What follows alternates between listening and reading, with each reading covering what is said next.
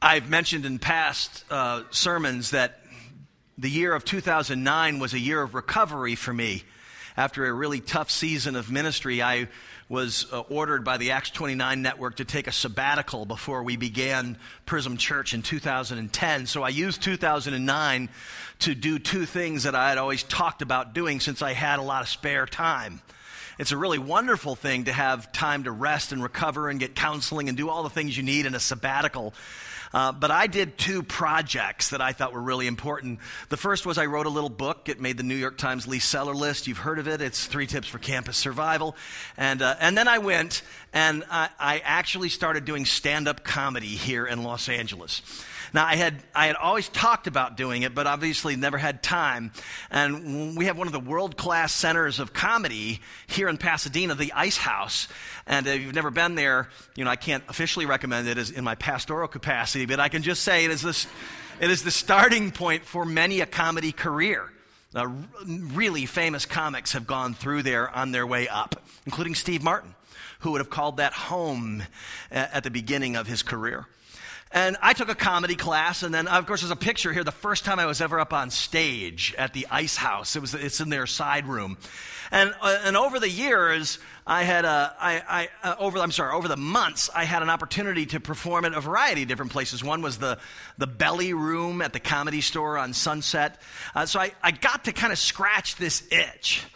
And, but I realized that my routine, while not very good, also was presenting for me a dilemma. And that was, I was in my routine telling everybody that I was this uh, out of work pastor. I was kind of working the comedic angle that I was a little frustrated and tired of the church as a whole, and yet I was going to start a church. And at the same time, my material was taking me, let's say, to the edge of appropriate conversation. Because all really good humor is real. And it's very tough to be a comic and be like reserved about what you think and feel. And so I had this conflict going, and it came to a head one night. You know, I realized, okay, this isn't going to be able to continue much longer. And that was, I was, I was doing a, a bit in, at, a, at, a, at a place, and I realized there just wasn't a lot of room for me. Uh, in this world. Uh, my material wasn't connecting with really anybody. Now, the joke itself, I think, has quite a bit of substance to it as a comedic uh, aficionado, not any good at comedy, but somebody who likes to think he's funny. Um, I thought it had the great potential. Maybe the delivery lacked in some way. But effectively, what I was saying was yes, I'm a minister, and you may be angry that uh, uh, you would imagine that I was against same sex marriage. And of course, the place goes dead silent, and I go, but really, it's a, it's a ministry of mercy for me to keep people from making the biggest mistake of their life. And it was about like that in the room. It's about the response I got. Now you got to understand, the material itself is gold. I mean, again, you got to, because what, what I'm saying is I'm throwing everybody a curveball. And so, but what I discovered was gay people didn't like me very much after that joke, and neither did the religious people because they're going, Are you saying that marriage is not a covenant that is given by God for the flourishing of mankind? And of course, I found myself boxed into this place where I was just joking. Sorry, everybody. And there just really wasn't a place for me. I realized I was this really weird oddity, which, of course, in LA sometimes means you fit right in. But I had no place and I realized I wasn't going to be able to plant the church as a pastor. My words were at times going to confuse people. You realize at a certain point that your behavior, what you say, communicates what you are feeling. Uh, Jesus said, out of the abundance of the heart, your mouth speaks. And so I know my wife knew that I thought marriage was great, but in the comedic world, it's fun to make fun of marriage. So I found myself in a really difficult place. My words were being misunderstood. What I intended, if you knew me, you would have known I was joking. And if you were gay, you would have known that I, I wasn't intending to insult you in any way or offend you or be bigoted. I was making a joke. But they didn't know me. And so, of course, they responded with great deafness and silence. This is what was sort of going on in Paul's life as he was dealing with the Corinthians he was being accused of some things. He was being misrepresented by some people, and he effectively had to write to the Corinthians and say, You know me. You know that what I said, they've taken out of context. They've twisted it and turned it and flipped it upside down and made me look a certain way. But You know me. You know that deep down inside, I, my heart's in the right place. I, I led you to Jesus. What would make you think that I had an agenda other than your betterment? And this is the, the place where the Apostle Paul finds himself in today's text of Second Corinthians chapter 1. We are in a series this year. Our study is in the book of Second Corinthians, and people are going to um, really, really know this book if you'll hang in there with us this, this, this season, this whole year. Uh, in verses 15 through 19 of today's text, what you see is Paul explaining himself. And I'll give you a little historical background on what Paul was going through. On his second missionary journey, the Apostle Paul established a church in Corinth. You can read about it in Acts chapter 18. This is one of those things that's really fascinating. If you're new to the Bible, let me just encourage you uh, briefly that the Bible actually has a lot of information in it that explains a lot of the other information in it. So when we talk about Second Corinthians, this is Paul's uh, second recorded letter to the Corinthians that we have. All right, but this is also a people he visited. If you go to Acts 18 through 20, you can see the actual real life timeline encounters that Paul has with these Corinthians. So you get detailed information in his letters, but then you get the historical overview that's contained in the book of Acts. And this is the beautiful thing about our study is it's informed by other places in scripture explaining what and what Paul was going through, what the Corinthians were going through. Paul on his second missionary journey establishes this church and then tells them, "Hey, I'm going to come visit you a couple other times. I'm going to come back when I'm going through and then when I'm going again." So he makes his journey around and he writes them a letter because he gets word that sir, when he gets around the bend of the sea, hears that things have gone really bad. So he writes a letter known now as First Corinthians. And this letter was, let's just say, sharp. All right, the people would not have thought, wow, what an encouraging note I got from the Apostle Paul today. And then when he heard that the, the response to the letter wasn't what you'd call overwhelmingly positive, he hopped on a boat which sounds like a plane, but it really took a lot longer. And he went across the sea to visit the Corinthians for the second time. This visit is what is characterized in the scriptures as the painful visit. Same, some people in their lives have a sense that they remember certain seasons and times in their lives as a painful season. Carolyn and I jokingly refer to year number six in our marriage. That was the first year we had two kids under two. I had three jobs. We refer to that in our marriage lore as year number six, the painful year. That was a year where we found out just how messed up Chuck was. And so, plenty of therapy and couples counseling later, we, we got back on track. But I'll tell you this Paul's experience with the Corinthians on his second visit was ultra painful. So then he took off on the road again, and they say that there's some theories that he wrote a second letter that we don't have and that we actually have in Second Corinthians as his third letter. We, we don't know for sure, but what we do know is, is that Paul was trying to avoid making them miserable by going there again. But when Paul didn't make his third visit as they had said they were promised, all right, they started to kind of throw a temper tantrum. And of course, his critics took his words and began to twist them.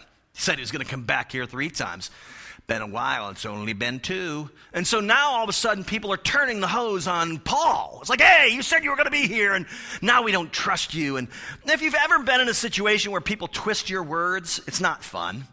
But I'll tell you, before we even get to the practical application of verses 20 through 24 in our verses today, there are a couple of things we can really apply to our personal lives based on what we see in the lives of the Corinthians and how they reacted to Paul's change of plans. All right, so the first thing I would say, based on our verses 15 through 19, is that God is either sovereign or he's not. And our reaction to life's disappointments and disruptions and changes of schedule and changes of plan demonstrates how little we believe that or not. So I think life's going this way, and life throws me a curveball, and all of a sudden I'm headed this way my reaction to that disappointment tells me a lot about the comfort level I have in my heart that God substantially controls all things. And, and for us, peace is only found in knowing that to be true. And so our behavior, our reaction to disappointment, equally as painful. I'm not saying it's not real. I'm saying, but the overarching perspective of panic or that feeling of anger that the world is not working out the way we were promised it should be should tell us something's wrong. Doesn't mean it doesn't hurt. It just means when it's an overreaction, it tells us that something has gone from being a good thing to being an ultimate thing. The other thing we can see from the Corinthians is when we, when we don't get our way, we often react angrily, and that would tell us where we're getting our life from instead of Jesus. When things get taken from me, I find out just how important those things were to me. Now, sometimes it's a legitimate pain. If you lose a loved one, that's painful. There's no way around that. But if you lose a job and you despair that there can be no future because you can't be that which you dreamed of being, that's when you have to start thinking, okay, I've spent way too much time thinking that I needed to be this in order to know genuine peace and joy in this life. This is the journey that I have been on for the last several years, coming face to face with I am defined not by what I do or what others think about me, but instead defined by my role as a child of God, which means that this season of my life, I am in the role of being a pastor of a small church. And another season, I might be a deck maker. But either way, I can know fullness in Christ regardless of what I do. Tim Keller says it this way Sin isn't only doing bad things, it is more fundamentally making good things into ultimate things. Sin is building your life and meaning on anything, even a very good thing more than on God. Whenever we build our life on, whatever we build our life on will drive us and enslave us, and sin is primarily idolatry. Well, I have two thoughts for you today as Paul is interacting in this passage of Scripture. I have two overarching things that I think we can discern from this that will help us not only in our relationship with God, but help us in our relationships with each other. And this is what, what Paul is effectively saying in defending himself to this group of believers he led to the Lord. And the first of these two thoughts is this We say what we say to show off the Savior.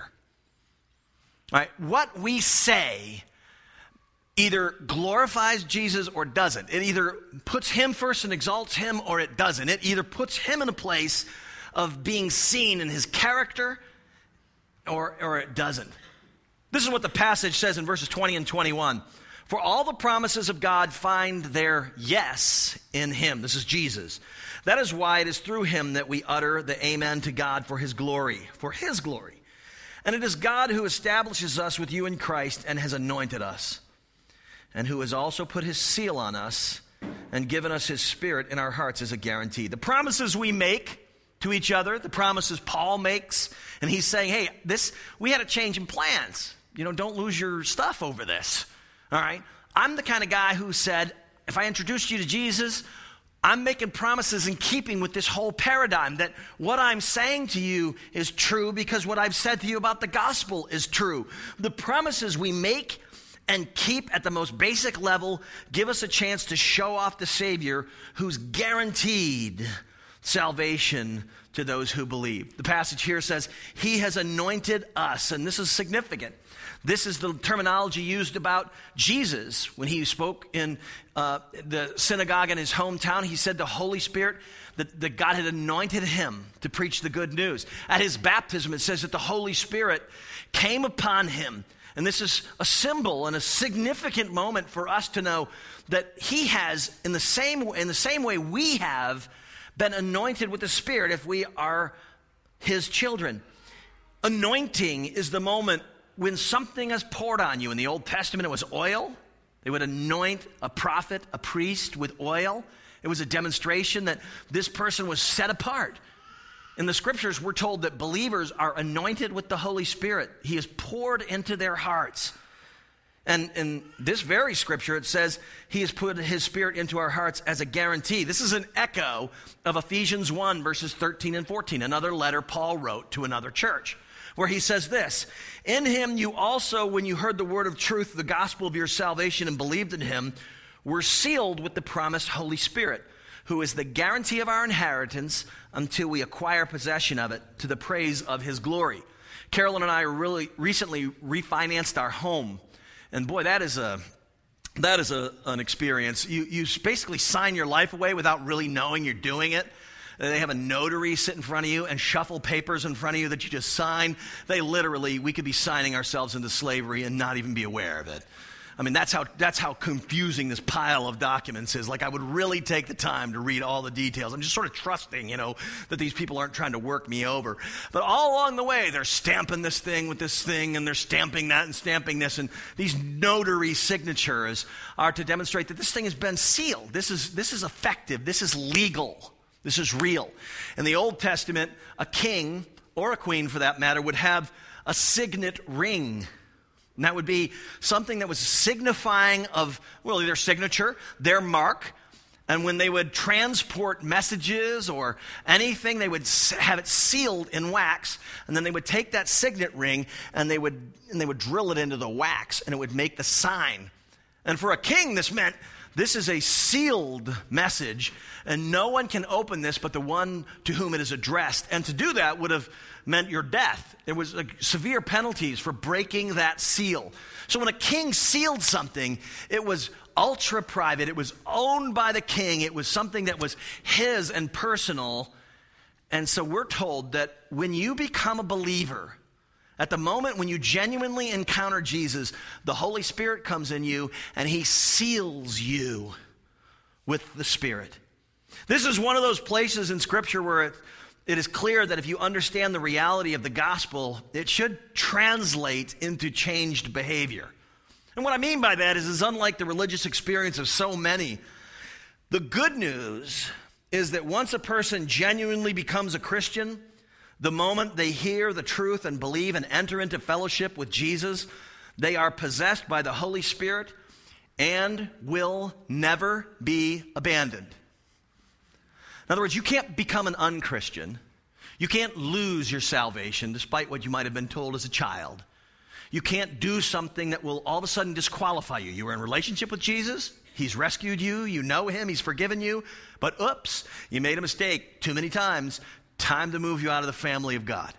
It can't happen. You were sealed at the moment of your conversion. That seal can't be broken. You are saved at that moment, not after performing admirably for a while. The presence of God dwelling in us is for eternity, and it begins the moment you genuinely enter into relationship with God through Christ's efforts on your behalf.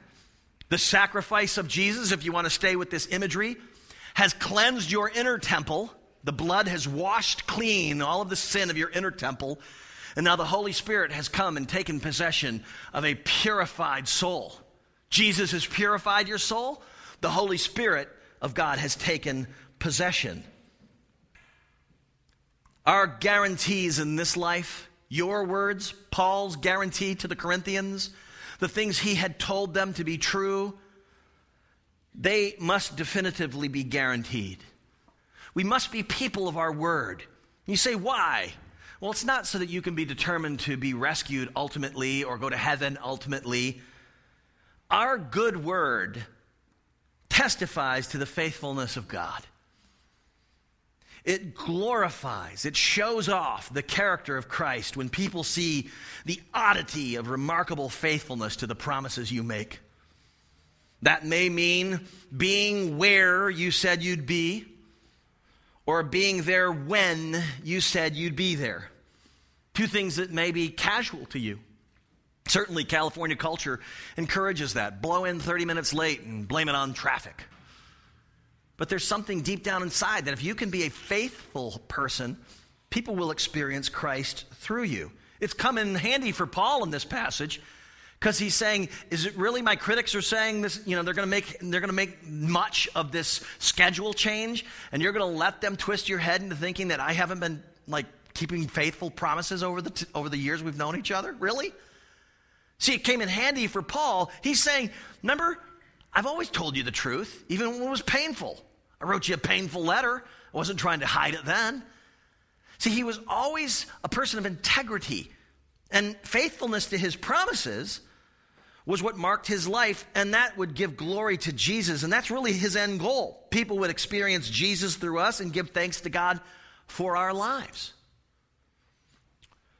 One of the times I did comedy at the comedy store on Sunset, and it wasn't the big room where they actually pay you. It's quite the contrary. It's the back room where you actually get friends to come and pay to hear you perform. It's so, like, don't think more of myself than is merited by what I've really done. Um, and I can only do that a few times because, frankly, I don't have that many friends. And so, you know, going to the belly room and having a bunch of my friends show up and pay top dollar to hear me do bad jokes along with 20 of my up and coming friends is really not interesting to most and, or a wise investment of their resources. So, I met a woman, Carolyn and I did one of these nights, and she was a, she's really kooky, but she's like fun. And she was a really off color comic, but she was sweet to us, which was rare in that context. And so she said, I'm starting a comedy night here on Sunset Strip at this place called Elderberries. Now, Elderberries is kind of a vegan coffee shop. And, and, and, you know, being from the South, I wasn't even clear what being a vegan was. And so uh, the night they said we're gonna we're gonna have our first night, and I she said I'd like you to come. Would you come and perform? And I said I'd be glad to. Well, I got there, and there was no stage. It was just like a microphone in a corner of this really dingy sort of coffee bar. And worse yet, as I got my beverage and I w- introduced myself to everybody, I realized that it probably wasn't appropriate dress for me to wear my leather jacket. And so, learning as I go. Um, I did my material, which went about as well as it always had, not well. And so afterwards, though, I was sitting around eating what is can only be described as the nastiest coffee I've ever had in my life. And the people who run that place are really sweet, but you know what I mean? I'm not an organic guy. I love my chemicals. And so, you know, I was just an adjustment, really. And, and, but I was like, oh, this is great. and so, uh, I was sitting with them and they said, oh, I would really, it would really be nice for us to have a stage in here. And I said, Well, I, I, I can build one of those for you. And they went, You can? They went, Sure. And they went, oh, Okay, sure, great. And that's, they left it at that. So I went home that week and I went to the Home Depot and picked up a bunch of plywood and stuff. And I, and I built this, you know, it's really a four by eight little riser for the corner of their building. It fit perfectly into this little nook that they were using. And I bought a little piece of carpet to staple on top of it. And then the next Friday, I strapped it to the roof of our SUV and illegally drove it down the 210 and wound through the Hollywood Hills to get to Elderberries. And I rolled up in front of this place with this stage on the roof of my truck. And the owner of Elderberries and the lady who headed up the comedy night looked at me and they go, Who does this? And I go, What do you mean? Put the thing on the roof? I know, it's sort of crazy. And they're like, No, who actually says they're going to build a stage and, and then does it. And see, I got to tell you, I wasn't looking to make points. I just thought there's very little I can do. It's a sabbatical year. I've got time on my hands. Why not build them a little stage? But for them, it was relatively unique experience for them to have somebody say they do something and then actually do it. So they promised me, as bad as my material was, they would let me continue performing there for life. They were very kind to me. But I would encourage you that what you say and how you come through in your life does make a difference. People will notice, particularly in a culture that is ultra selfish. We say what we say to show off the Savior. My second point and final one for today is we give what we give for others' good. Paul says this in verses 23 and 24 But I call God to witness against me it was to spare you that I refrained from coming again to Corinth. Not that we lord it over your faith, but we work with you for your joy, for you stand firm in your faith. I love the message. It is a ultra modern translation of the Bible, and you sometimes have to like match it up against like a really reliable like translation of the Bible just to make sure you get it right. But in this particular passage, uh, Eugene Peterson's translation of the New Testament is like gold. And so I wanted to read this same verses, this same section of passage from an ultra modernized version of the Bible because I think it's an accurate translation. Now, you are ready for the are you ready for the real reason I didn't visit you in Corinth? As God is my witness, the only reason I didn't come to you was to spare you pain. I was being considerate of you, not indifferent, not manipulative. We're not in charge of how you live out your faith, looking over your shoulders, conspicuous, uh, suspiciously critical. We're partners, working alongside you, joyfully expectant. I know that you stand by your own faith, not by ours. See, Paul's motivation in disappointing them by not coming again was ironically not to disappoint them. I, I want to say that again because I don't think it's just good wordsmithing. I think it's absolutely the core of what he's saying in this passage. His motivation for disappointing them was ironically not to disappoint them. He knew that he was going to cause them pain. He didn't want to create more pain in their life by bringing the hard truth, so he opted to have them experience instead the pain of his absence. Any parent of a teenager knows this experience, knows that at times the best thing for a child is to be told no, or to be told that you are going to experience the consequences of your bad action, or the pain associated with discipline.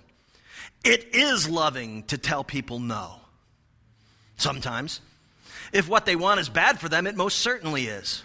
Now, I got to tell you, wealthy people, beautiful people, if you're either of those two things, you're not accustomed to being told no.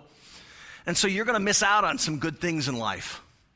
Because sometimes most of us would say, We've looked back on our life and been told no or been redirected by God through some painful travails, and we thought, I'm really glad that happened. If you're a wealthy, powerfully influential person or you're really good looking, you've gotten away with murder for most of your life because people were just afraid to tell you no.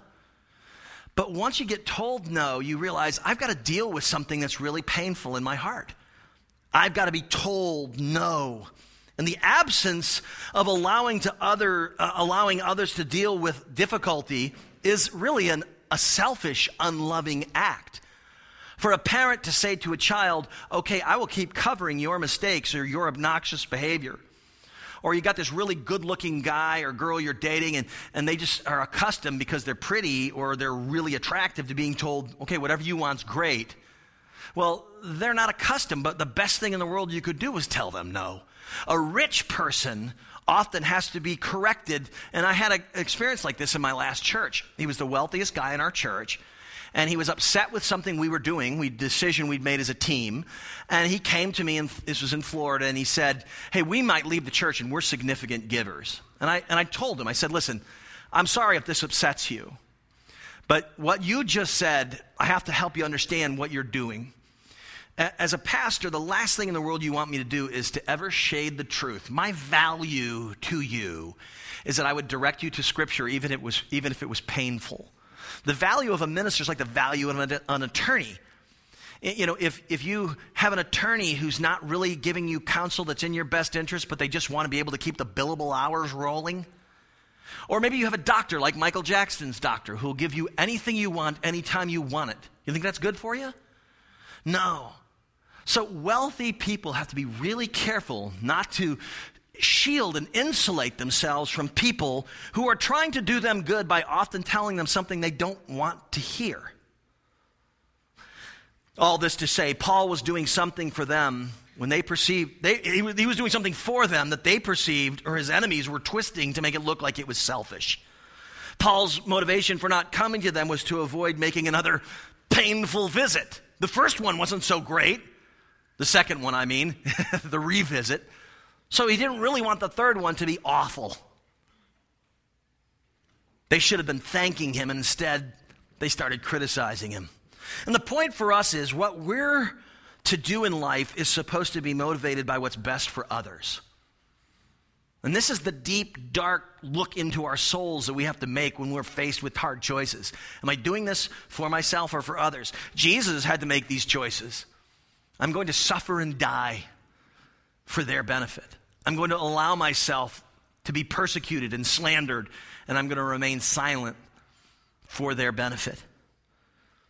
Jesus is said to have been our servant, and, and I see in verse 24 uh, an echo of something he said. Verse 24 of the passage says, We don't lord it over your faith. Now, the, the language is, is ultra similar to Mark 10 42 through 45. This is what Jesus said. He called them to him and said, You know that those who are considered rulers of the Gentiles lord it over them, and their great ones exercise authority over them. But it shall not be so among you. For whoever would be great among you must be your servant, and whoever would be first among you must be slave of all.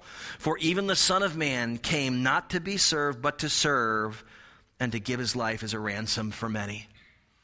See, this is where we keep constantly, week after week, come back to the gospel of grace. And that is to say, unless you have been, unless you have really experienced a serving from Jesus, unless your experience with Jesus has been that he has forgiven you, that he's extended to you more kindness than you can even comprehend, unless you can really grasp this, it'll be unlikely that you give this and be, will be able to give this to somebody else. I would say it's a lot like your bank account. You can't distribute money that you don't have. I mean, you could say, I, I really think it's important to give to the poor, but if you've got no money to give to the poor, what are you going to do? And, and love, forgiveness, all those things, we receive a deposit from Jesus. And to the degree we receive that, we are able and capable to graciously and generously distribute that to others. The last time I did comedy, my wife came to see me perform. And I won't say it was my finest hour, but little did she know that part of my material was kind of a frank discussion of uh, our life and marriage in general. And I'll just say that there were parts of that stuff really funny, mind you. I mean, like top notch comedy in, in my judgment. But things that made her really uncomfortable and made her not so happy. And so after I got off stage, I followed her to the car, and it was one of those moments where you knew this isn't going to go well. this is one of those discussions that is not going to end with praise and worship of the husband. And so we, I said, You okay? And she goes, No, I'm really not okay. I, I really don't want you to do that anymore. And so I had a choice to make. I had a choice that I was either going to rewrite my entire act, which would have taken more time and energy than I had because I was about to start a church, or I had to just quit doing it so that my wife would be encouraged, so she would feel loved, so she would feel honored. And so I had my choice was am I going to get a thrill from having people laugh at my expense and really ultra, ultimately her expense, or was I going to do what was loving to my wife?